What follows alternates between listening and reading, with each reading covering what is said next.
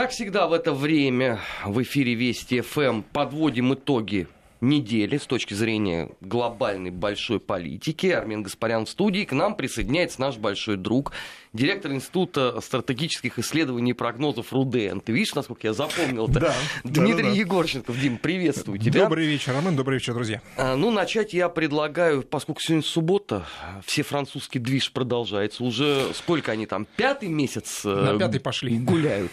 А, опять жертвы есть, э, опять средоточивый газ, резиновые пули, опять озлобление.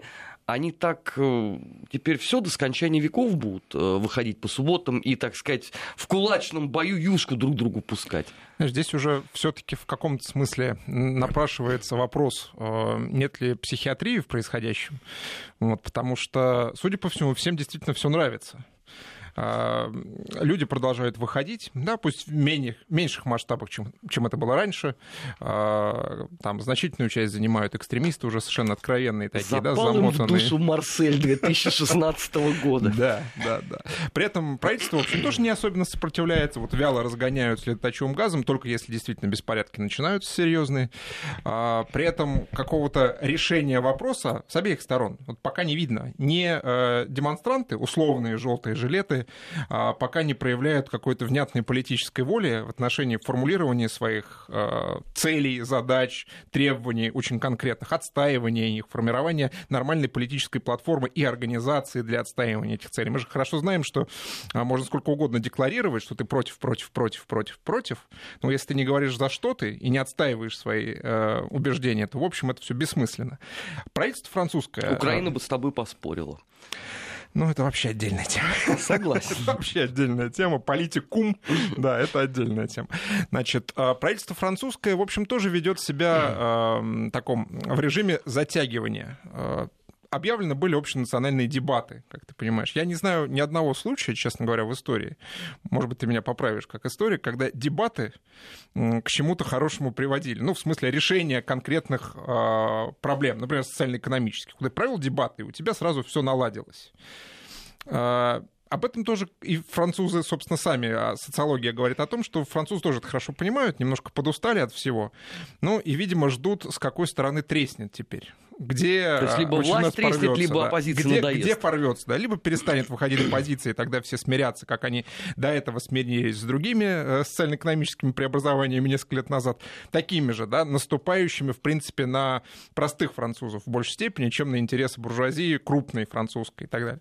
А, либо когда а, в обратную сторону разверется, когда власть не выдержит и скажет, знаете, мы отказываемся от всего, что мы говорили, вот, и мы теперь будем себя вести по-другому. Я, честно говоря, тоже не очень верю в развитие второго варианта. Подожди, но это невозможно, потому что 25-й пункт, если мне память не изменяет, декларации желтых жилетов, гласит, э, Макрон пошел вон. То есть, соответственно, исходя из этого, да, власть, власть не может просто выйти и сказать, ребят, ну все, как бы мы устали. Ну, они же, опять же, для этого ничего не делают особенно для того, чтобы он пошел вон. А, где эм, постоянные хотя бы, я не знаю, я вот не видел, честно говоря, в прессе, что каждый день перед Елисейским дворцом собираются люди, хотя бы в таком режиме, собираются люди с одним и тем же плакатом. Макрон пошел вон, и в приличном количестве. Тоже этого нет. нет. Ну, есть, опять же, у нас, знаешь, соседняя страна, где это все вот легко реализуется, в предвыборный период особенно. Там целый прайс-лист, наверное, на услуги существует. Ну, конечно, а предвыборный период, да, а, но что все это будет продолжаться до следующих французских выборов, ну, интересное, конечно, развлечение. Но сами же французы говорят, что вообще-то от этого несут серьезные убытки. Французский бизнес, француз... прежде всего, кстати, французский мелкий бизнес, удивительным образом. Те самые люди, которые протестуют, вот они первые и страдают удивительным образом.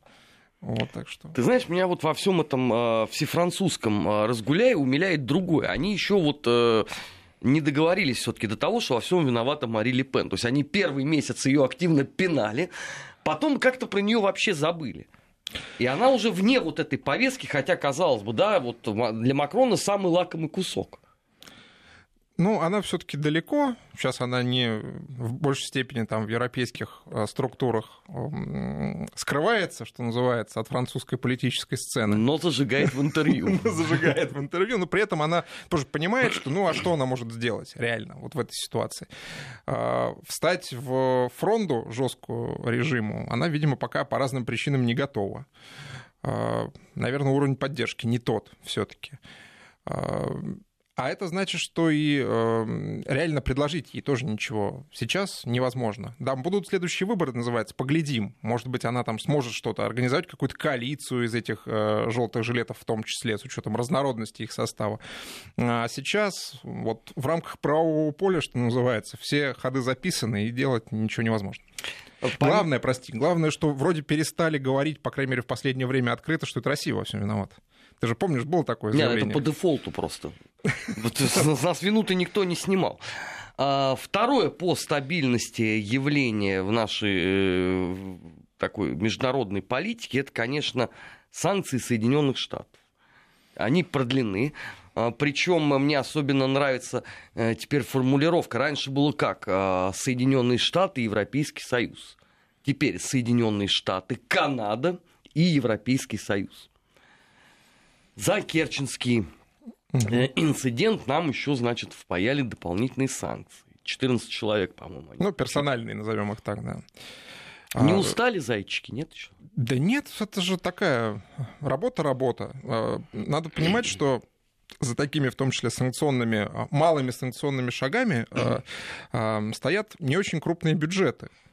Ну, например, конфетного лобби. Есть такое у нас конфетное лобби в братской стране.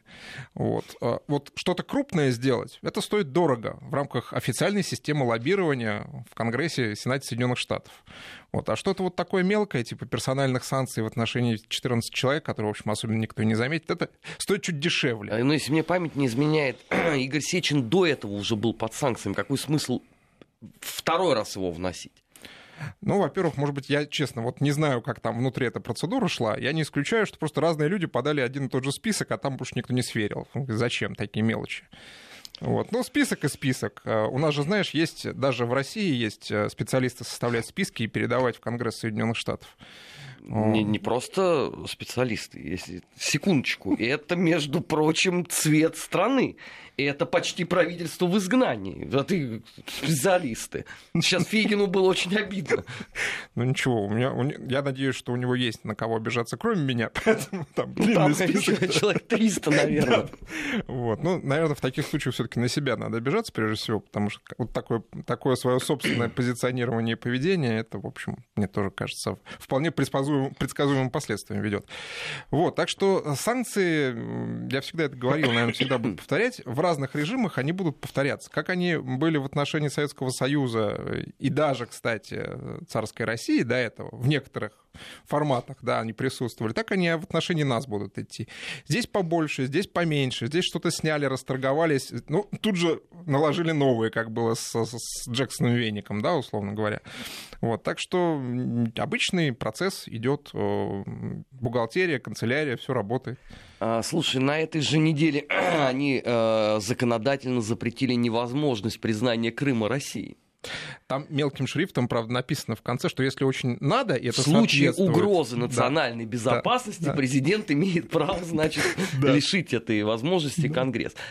Ну, ты знаешь, вот э, я вспоминаю, что когда они не признавали Прибалтику, они все-таки законодательно это не закрепляли. Они приняли какую-то резолюцию, с которой они носились. Зачем им О в порабощенных этот... народах, да. Да-да-да, да, да, но это имеется в виду какой там 47-й год. Да. Сейчас зачем им законодательно потребовалось это?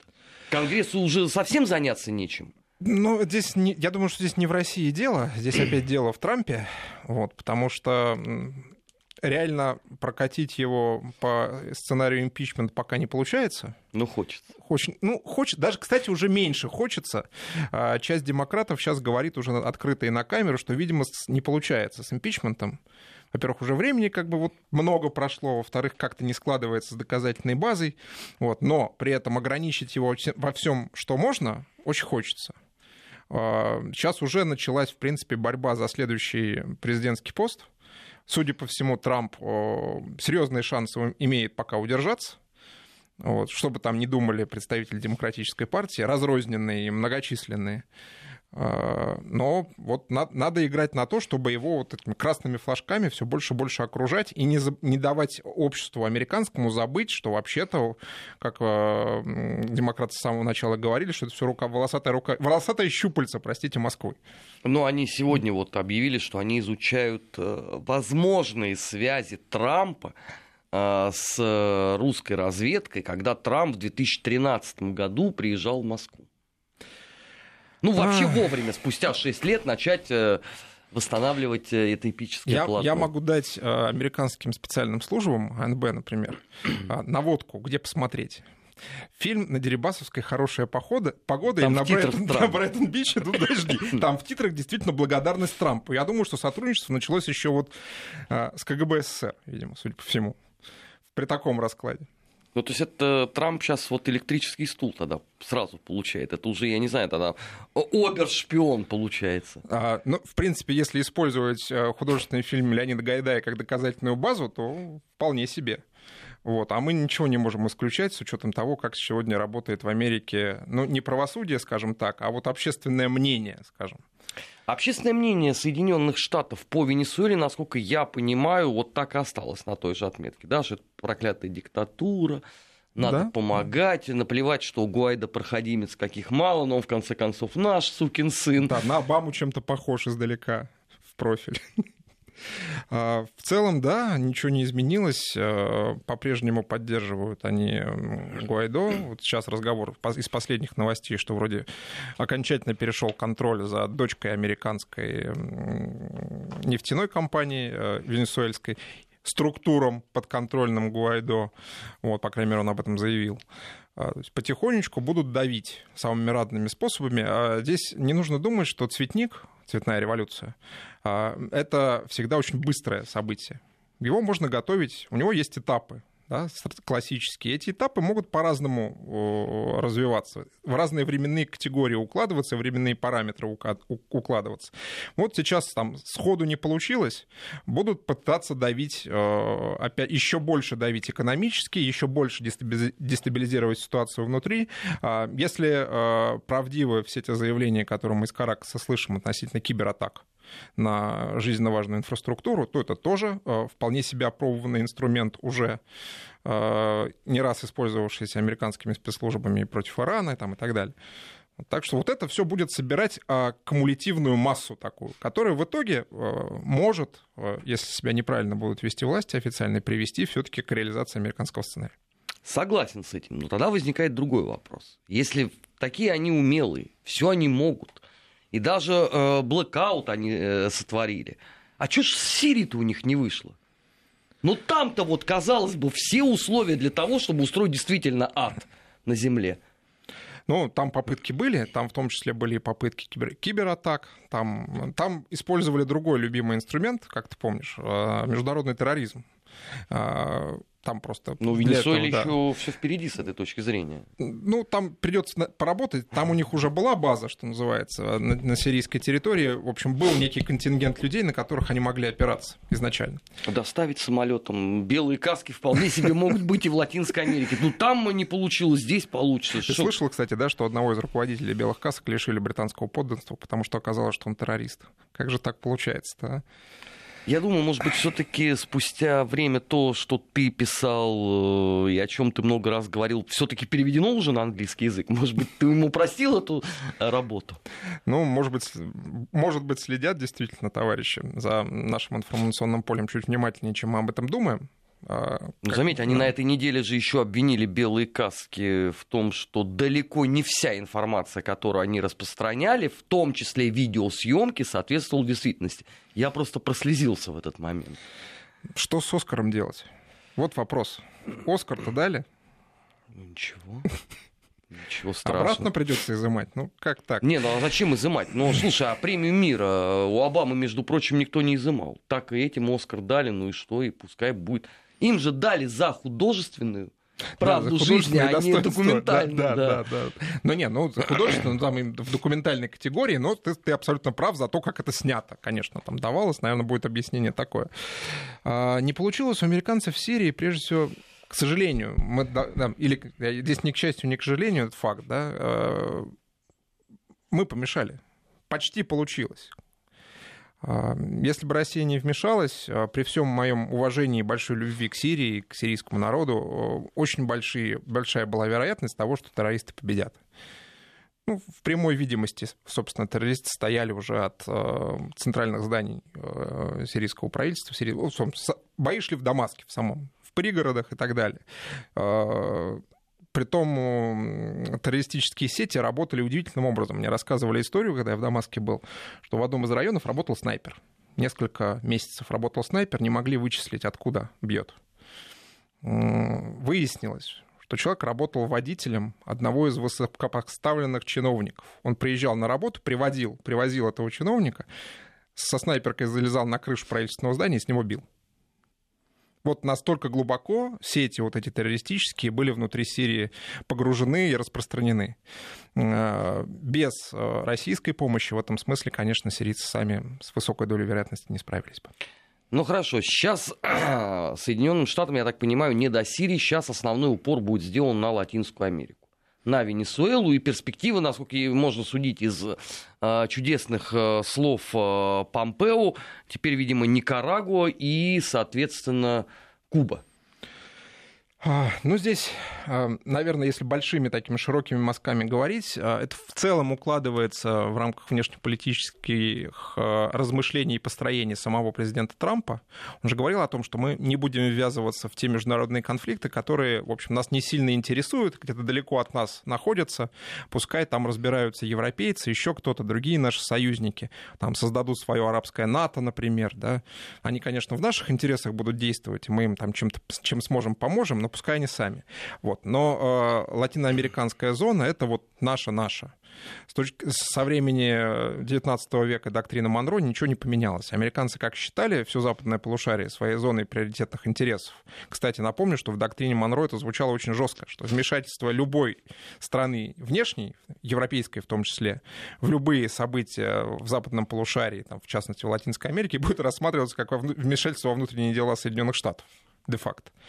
Вот так, видимо, американцы и будут дальше выстраивать э, свою политику в отношении Латинской Америки. Тот левый разворот, который был в Латинской Америке еще некоторое время назад, он закончился. Тогда американцы, в общем, выпустили немножко хватку, распустили, занялись Ближним Востоком, Латинскую Америку немножко подзабыли.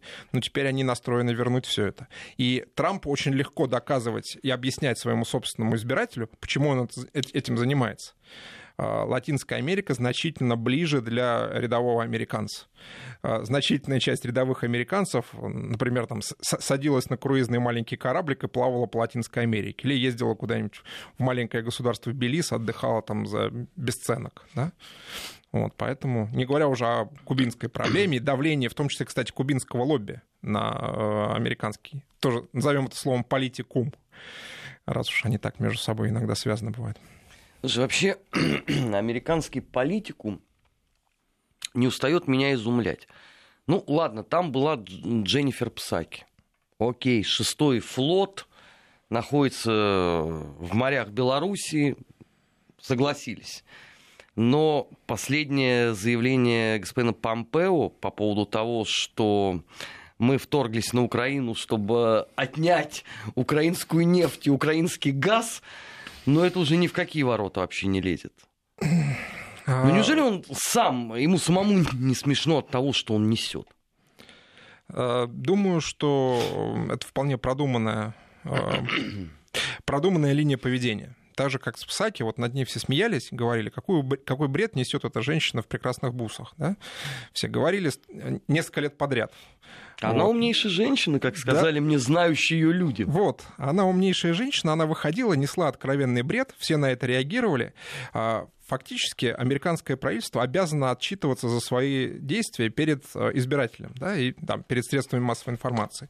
Вот она выходила и отчитывалась. Что она при этом говорила? Вот все углублялись в рассуждение, какой бред она сказала и так далее. И всем уже, в принципе, было не до того, чтобы разбирать, а что на самом деле делает правительство Соединенных Штатов. Вот это такая создание дымовой завесы над своей собственной деятельностью. Ты людям говоришь одно, а делаешь другое. Ну, это симулятор тогда Симулятор, политики. абсолютный, да. Абсолютный симулятор, но это, это технология.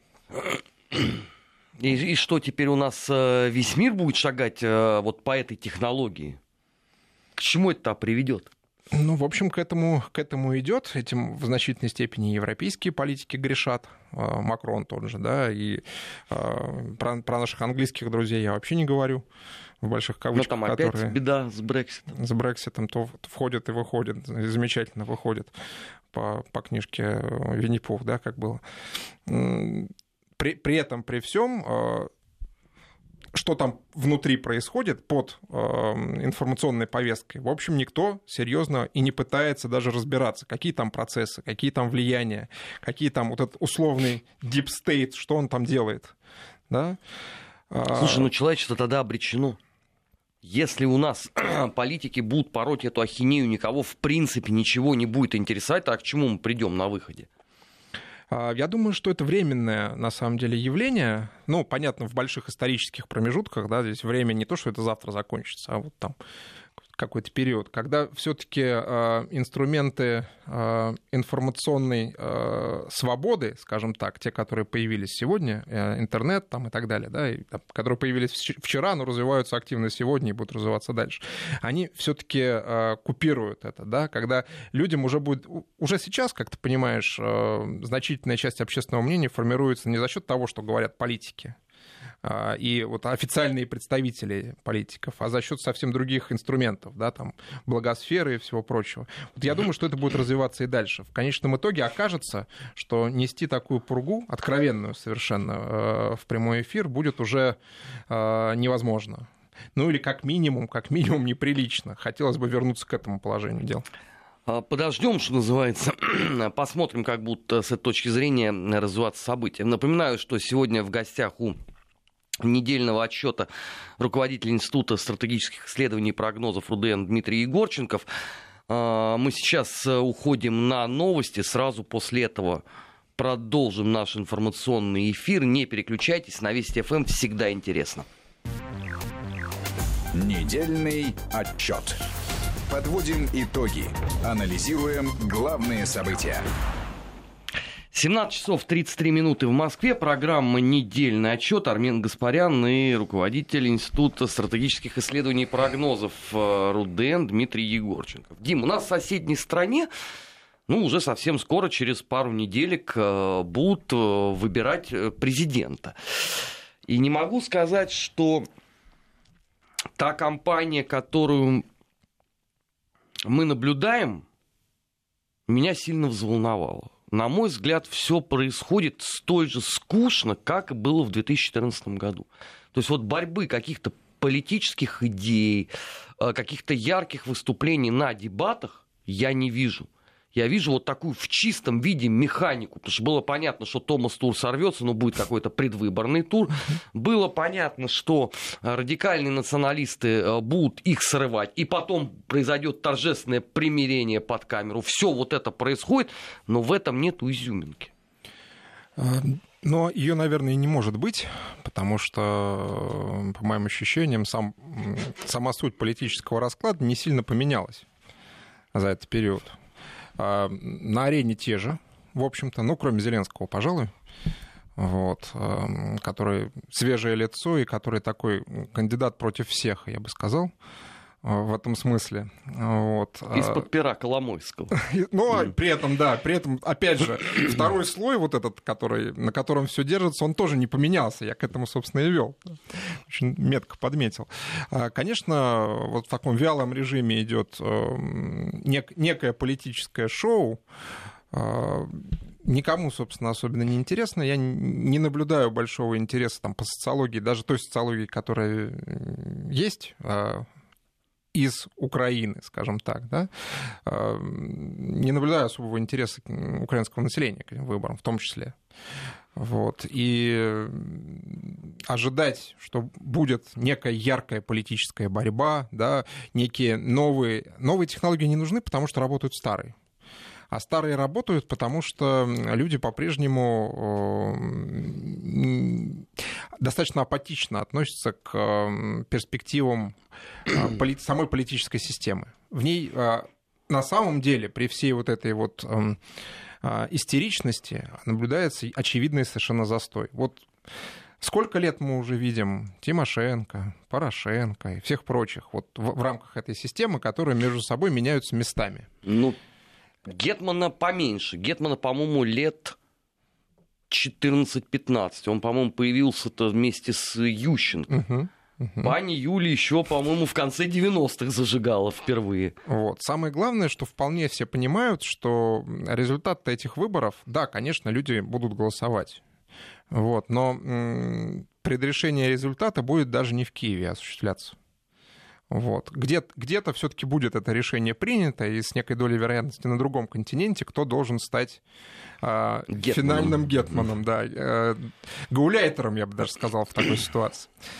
Нет, это не гауляйтер, это рейхскомиссар. Гауляйтер поменьше, там Черниговская область. Нет, а, кстати, гауляйтером, потому что областей это все меньше становится, обрати внимание, под руководством. под руководством Ну, в любом случае, протагеносца будет. Хорошо. Вот. Так что все достаточно апатично на это смотрят. И, ну, да, выборы состоятся. Если э, пан Порошенко убедит э, начальство, вот, то он выиграет. Если не убедит, то не выиграет.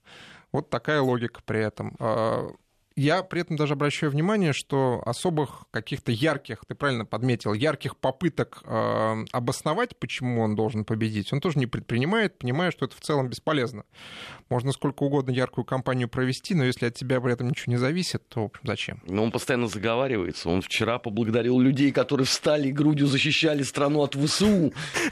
Ну, есть, понимаешь, уже ну, дальше некуда просто. Но мозг устает даже, вот в любом случае, жить в состоянии шизофрении, мозг устает у любого человека, даже самого подготовленного. А а если периодически твои политики начинают говорить о том, что нам надо вернуть, значит, э, аренду, аренду со времен Юрия Долгорукова с Российской Федерации за, за Москву, то вот понимаешь уровень А единственное, вот почему они сказали про 300 лет? Я тоже не понял. Ну, Юрий Долгорукий это несколько раньше было. 300 лет это, ну, это после Петра уже получается. Знаешь, у меня есть одно подозрение сильное. Э, Они не знают, когда он жил. Нет, что они читали, учили историю по учебникам этого академика Фуменко. А, там же, Там, правильно, там же сдвинутая там, хронология. там сдвинутая хронология, да, как раз начинающаяся, вот, у- у- строго говоря, с Романовых. Вот, которые, как известно, переписали все, и средневековья не было, и Цезарь Август это Клеопатра и так далее. Вот, вот, видимо, по этим учебникам учился человек, поэтому у него 300 лет. Э, Вчера очень трогательно, конечно, наблюдалось э, единение Гетмана с э, полком Азов. Особенно, когда тут весь мир скорбит по поводу Новой Зеландии, а всем же были показаны личные вещи террориста. И там как раз черное солнце занимало ключевое внимание, место в экспозиции. И тут Украина выбрасывает в медиапространство всю символику Азова, радостного Гетмана на этом фоне. Слава Украины. Я вот думал, ну хоть кто-нибудь вообще обратит на это внимание? Нет, проскочил. А, Понимаешь, в чем дело? Очень не любят у нас э, мировое общественное мнение в виде прессы европейской и американской обращать внимание на такие вещи. А, Как-то это неправильно, по их точке зрения. Вообще, вот, когда начинаешь вот эту историю разбирать, оказывается, что, м, во-первых, вся Европа как-то под Гитлером немножко была и не сильно сопротивлялась да, вот этому.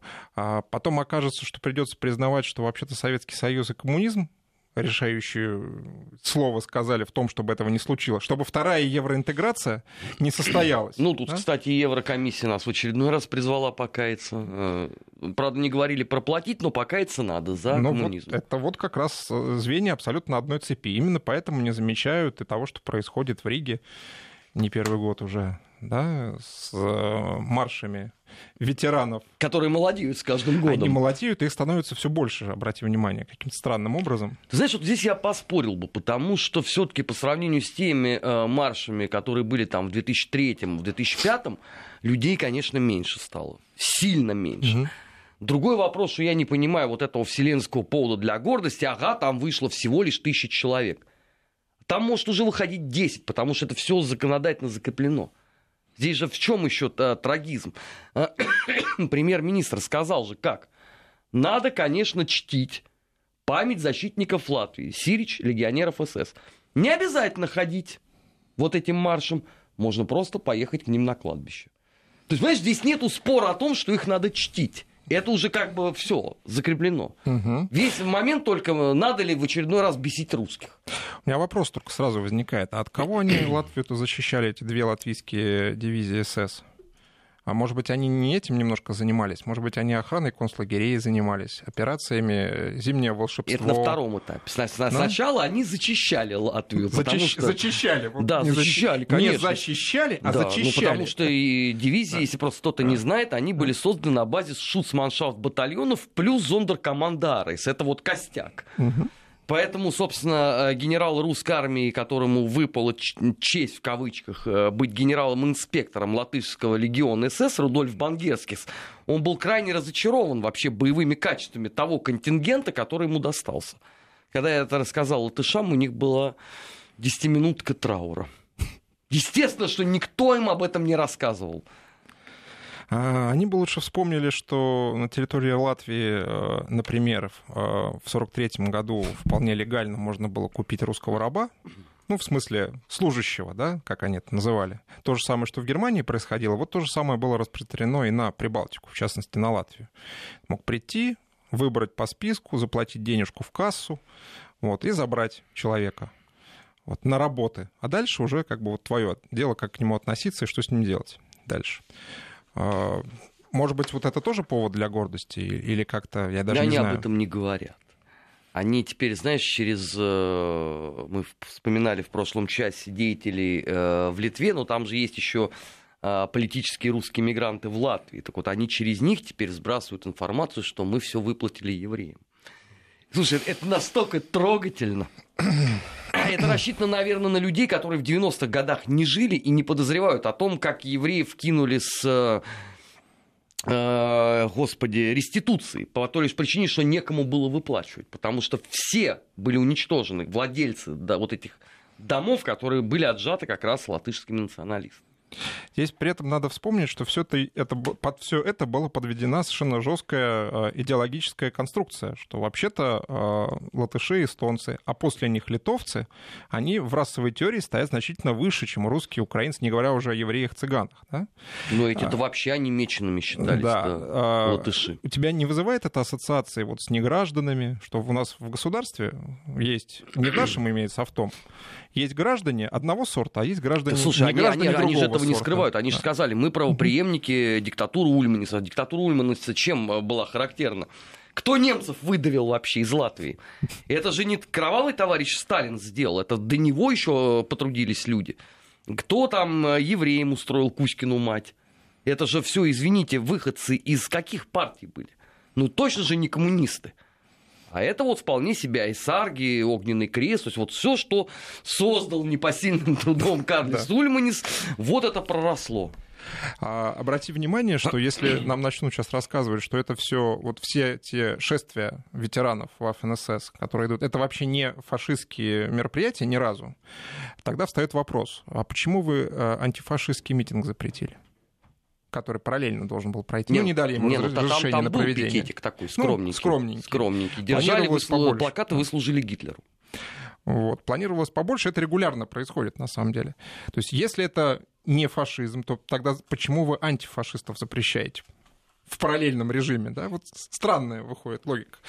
Ну, и- опять же, потому что они правоприемники, понятно чего. Но они не могут сами себя запретить, но это же абсурд какой-то. Согласен. Понимаешь, тогда непонятно, что вы за страну строили 30 лет. Вот. А дальше стоит следующий вопрос. А как свободная Европа? Вот она что по этому поводу думает? Где там права человека, свободы, ценности? Вот это все как э, Ну, сочетается? я полистал, пока ехал на эфир, потому что этот марш что раньше закончился. В европейской печати 0, хрен десятых вообще по поводу того, что происходит в Риге. Все обсуждают, что ежегодно, характерно. а, правый терроризм в Новой Зеландии. То, что у вас под боком есть вполне себе вот правые диктатуры, вот в лучшем виде, о чем вы постоянно тоскуете, это их не волнует. Ну, называется, это же наша правая диктатура. А там какая неожиданность вдруг в Новой Зеландии. Во-первых, э, значительная часть людей вообще впервые узнали, где Новая Зеландия находится. Я подозреваю из тех, которые сейчас следят внимательно за эфиром. Вот. Самое главное, обрат... э, сразу на это, кстати, правильно обратили внимание СМИ очень многие, что заявления это пошли политиков, в том числе австралийских, о том, что сами виноваты мусульмане. что их расстреляли.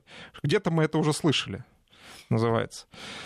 А, ужасный теракт, на самом деле, э, в маленьком этом городе. Городок-то маленький, на самом деле. Я посмотрел население, там почти там, что-то вроде 500 тысяч. Это чуть поменьше Балашихи и чуть побольше Подольска. Маленький город, э, очень такой патриархальный, очень спокойный, и действительно никто никогда не ожидал, что там такое может произойти. И, собственно, террористы на это и рассчитывали. То есть местные службы э, безопасности были не готовы от слова совсем к тому, что может произойти подобное.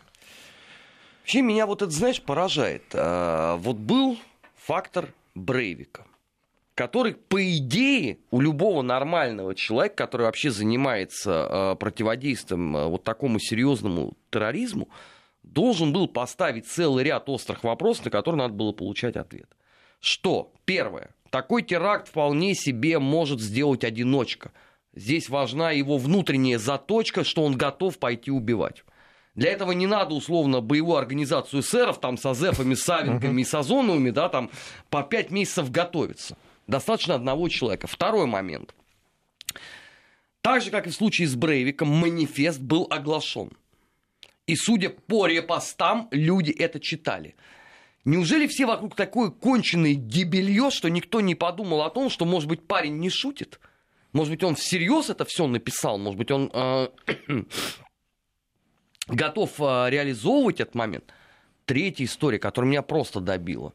Значит, как известно, он уничтожил две мечети, угу. получается.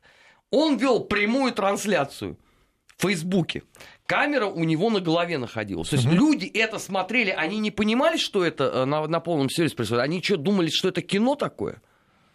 Ну, наверное, понимали. Полиция все-таки приехала через полчаса примерно.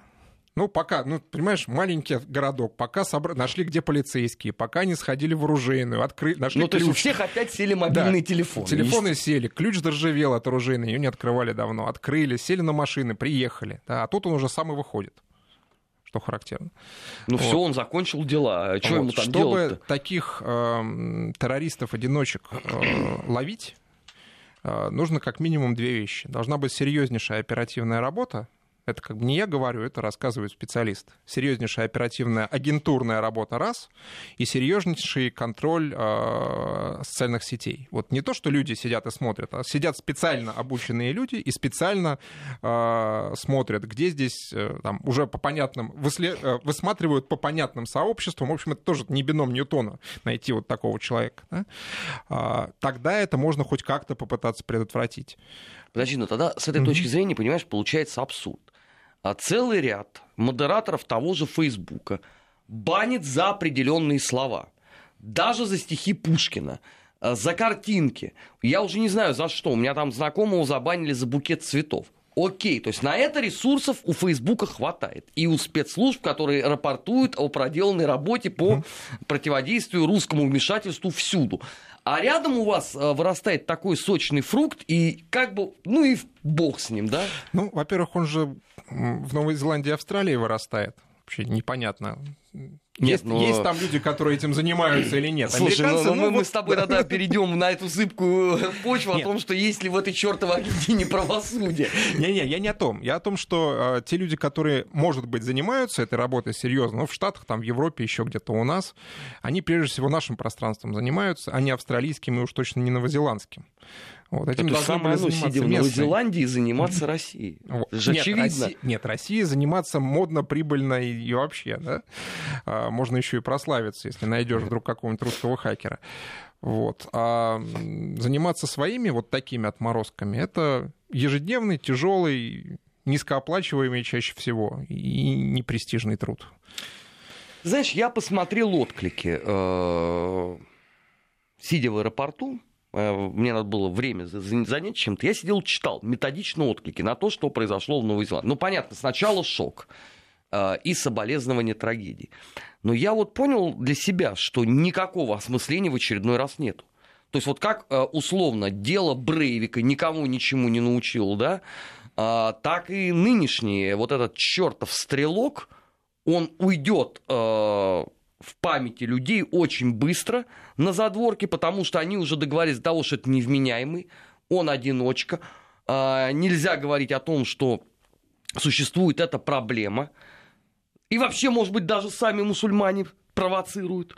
Ну, то есть, тогда это что? Идите закупайтесь э, оружием, и до встречи на этом поединке чести Пушкин, Дантес, Мартынов, Лермонтов. А, ты немножко, я тебе можно подкорректирую. История с Брейвиком научила как раз тому, что за это ничего не будет. Ты будешь сидеть в комфортных условиях, вот, строчить э, письма о том, что у тебя недостаточно не, та, не того цвета унитаз, недостаточный под, подогревом при этом, да? Знаешь, тогда можно я тебя тоже чутка подправлю, потому что с этой точки зрения э, история Брейвика показала, что история Варга Викернеса никому ничего не научила, потому что вот кто сидел и методично писал жалобы, что у него кафель плохой, ему не дают музыкой заниматься. И вот. Брейвик-то, по сути, его просто повторил во многом. И... А он же даже сидел, по-моему, в той же камере, да, где Вак. Да, и ровно то же самое, я подозреваю, будет и сейчас, и здесь. Во-первых, скажу, что он, да, не совсем вменяемый. Вообще это не тенденция, ничего такого в обществе у нас нет. Вот, и вообще мы удивлены. Вот, поэтому надо соблюсти его права, чтобы он сидел в хороших условиях, вот, и вообще выходил на прогулку, занимался йогой, пилатесом и так далее. А, никаких выводов, я уверен. Ну, может быть, какие-то маленькие выводы будут сделаны. Поставят хоть рамку, может быть, на входе где-нибудь в Новой Зеландии. Потому что, насколько я понимаю, в обоих случаях, когда он заходил в мечеть, он просто спокойно заходил на перевес с двумя стволами, с сумками, значит, с боеприпасами, спокойненько совершенно. Никто даже не пытался его не то что остановить, а даже позвонить в полицию, что там человек пришел. Слушай, ну я слабо вообще себе представляю, как отреагируют мусульмане, если им скажут о том, что вы давайте-ка здесь металлоискатели э, будем устанавливать. Но они совершенно справедливо скажут, что это нарушение вообще прав. Ну, здесь вопрос. Здесь вопрос, как аргументировать. Хотите безопасности, ставим металлоискатели. Чего?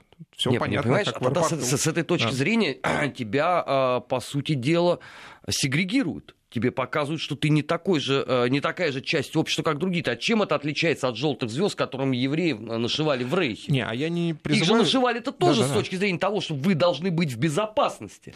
Я понимаю, о чем ты говоришь. А я не призываю ставить э, металлоискатели исключительно у мечетей. Вообще-то это проблема... Вообще всюду? Как, как, к сожалению, во всем, во всем мире сегодня. У нас где металлоискатели стоят? Да почти везде. В нашей стране, да. да почти везде. Вот, ну, потому сейчас... что мы прошли 90-е нулевые. Да, да, вот а, весь мир сейчас проходит ровно ту же самую стадию, к сожалению. Нет других вариантов. Печально, печально за всем за этим наблюдать, потому что э, вот Дмитрий это абсолютно правильно говорит. Даже наш опыт 90-х годов, э, вся эта чудесная публика не захотела исследовать и э, взять на вооружение. Хотя, казалось бы, э, вот мы ведь часть Европы, то, что происходило у нас, должно было очень многих отрезветь. Но ровно этого, как всегда, не произошло. Что сделать? Э, мы предупреждали, а слушать или нет, это уже э, вопрос э, западных политиков. Дин, спасибо тебе огромное, что спасибо. был сегодня с нами.